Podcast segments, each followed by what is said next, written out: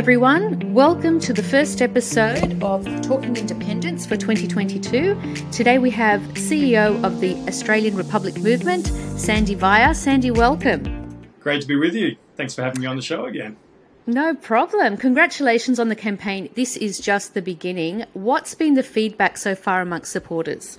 Yeah, look, supporters have been overwhelmingly supportive of um, of this announcement. It's been really reassuring. We've put a lot of work um, into this over the last couple of years and consulted with, with more than 10,000 Australians.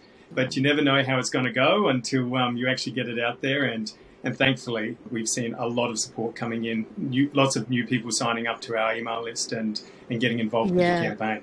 That's fantastic. Um, well, that that's one of the things I want to talk to you about. But first, let's look at the model, the the Australian choice. Putting aside that there are a whole bunch of Republic and monarchist nerds out there that understand what's going on. If you could put this in the simplest terms for people who perhaps aren't as familiar with a Republic model, how would you explain the proposition to the average person? So, the Australian choice model allows Australia's parliaments to put forward a short list of candidates so that we can have a national vote to choose which of those candidates becomes our head of state. So this would mean that for the first time, Australians get a choice about who our head of state is, rather than them being the British king or queen. Right. And and it's a broad range of Australians from from each state and territory. That's right. So each state and territory would put forward one nomination. The federal mm-hmm. parliament would put forward up to three nominations. And what this will mean is that Australians right across the country will get a choice from our most trusted and respected citizens.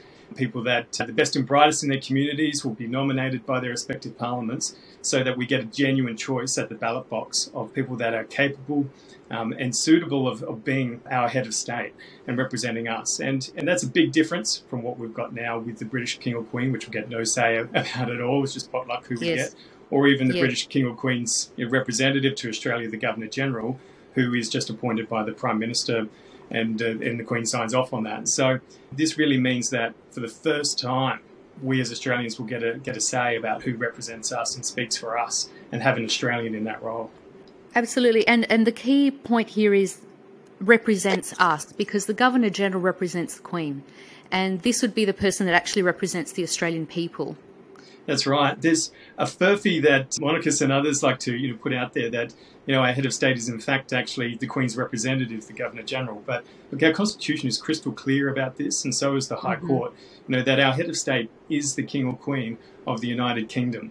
Their representative to Australia is the Governor General. The Governor General yes. swears allegiance to them. Our parliamentarians at a federal level swear allegiance to the Queen as Australia's head of state. So mm-hmm. it's um, absolutely you know, crystal clear that our head of state is the British king or queen.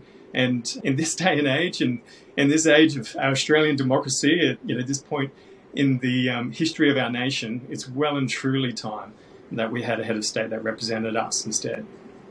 Absolutely. I, I saw former Socceroo Craig Foster uh, did a great job of explaining the Australian choice model. And I was so pleased that he was able to actually join the campaign because I know what a great supporter he is of the Republic movement. Are there any other people that have jumped on board and wanted to help us out, um, notable Australians or, and everyday Australians, I suppose? They don't have to be famous, but do you have some examples of the areas that, that are represented within the movement? Well, we've been speaking to a lot of MPs as well over the last uh, mm-hmm. uh, couple of weeks since we've made this announcement, and and overall the support from MPs has been really really positive. We have seen people like even former MPs like Peter Beattie, for instance, you know, coming out in support of the model, saying, you know, this is the best thing that's been put forward for a long time. So if you don't like it, go out there and by all means try and propose something better. But for now, this is the best we've got, so let's all get behind it.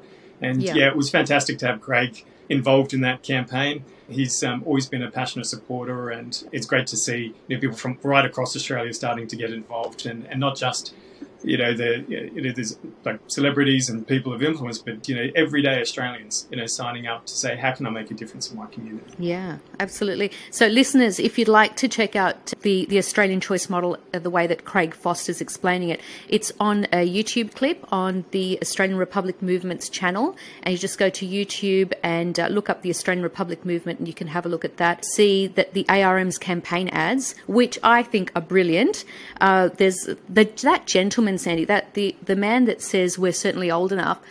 Every time I see that, I just I choke up, and it's um, It's it's beautiful. So, could you tell us a little bit about the the ad campaign and that process? Yeah, well, we're really fortunate to be able to partner with an agency called Brandon Story, who do actually mm-hmm. a lot of work for Qantas. So you probably see a little bit of that, you know, that, that same kind of um, similarity in, in some of the way that this has been produced.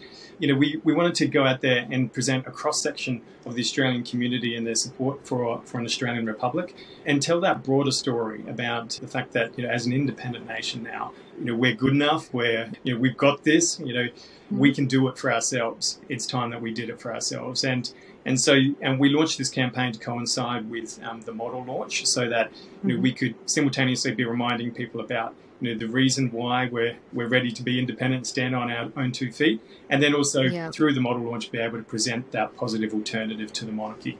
And so we're really really happy with how the the ads turned out. And I'd like to um, thank Brandon Story for their support in pulling those together. They provided their time pro bono to bring the oh. bring that together. And um, yeah, so that's wonderful. Really appreciate it. And um, look, um, they worked hard over the Christmas break and New Year's to bring all that together. So really grateful for their support.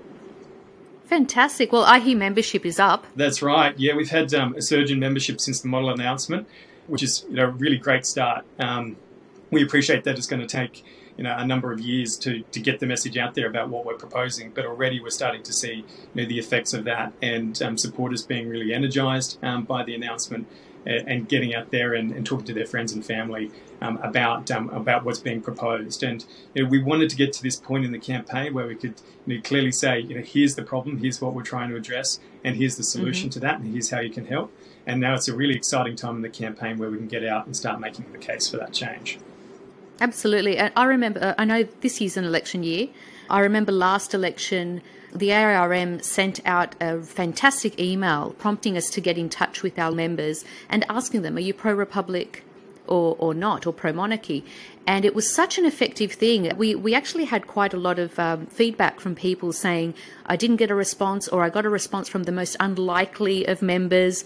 Would we be doing that again, do you think, this year? What, what could people do? Yeah, particularly, um, I think, post the, the federal election, once we know who's, who's been elected, you know, we'll be working yes. hard to really try and connect with federal parliamentarians and, and get them to you know mobilise support in their communities you know behind this change. Mm-hmm. Um, already we have um, 60% support in both houses of the federal parliament.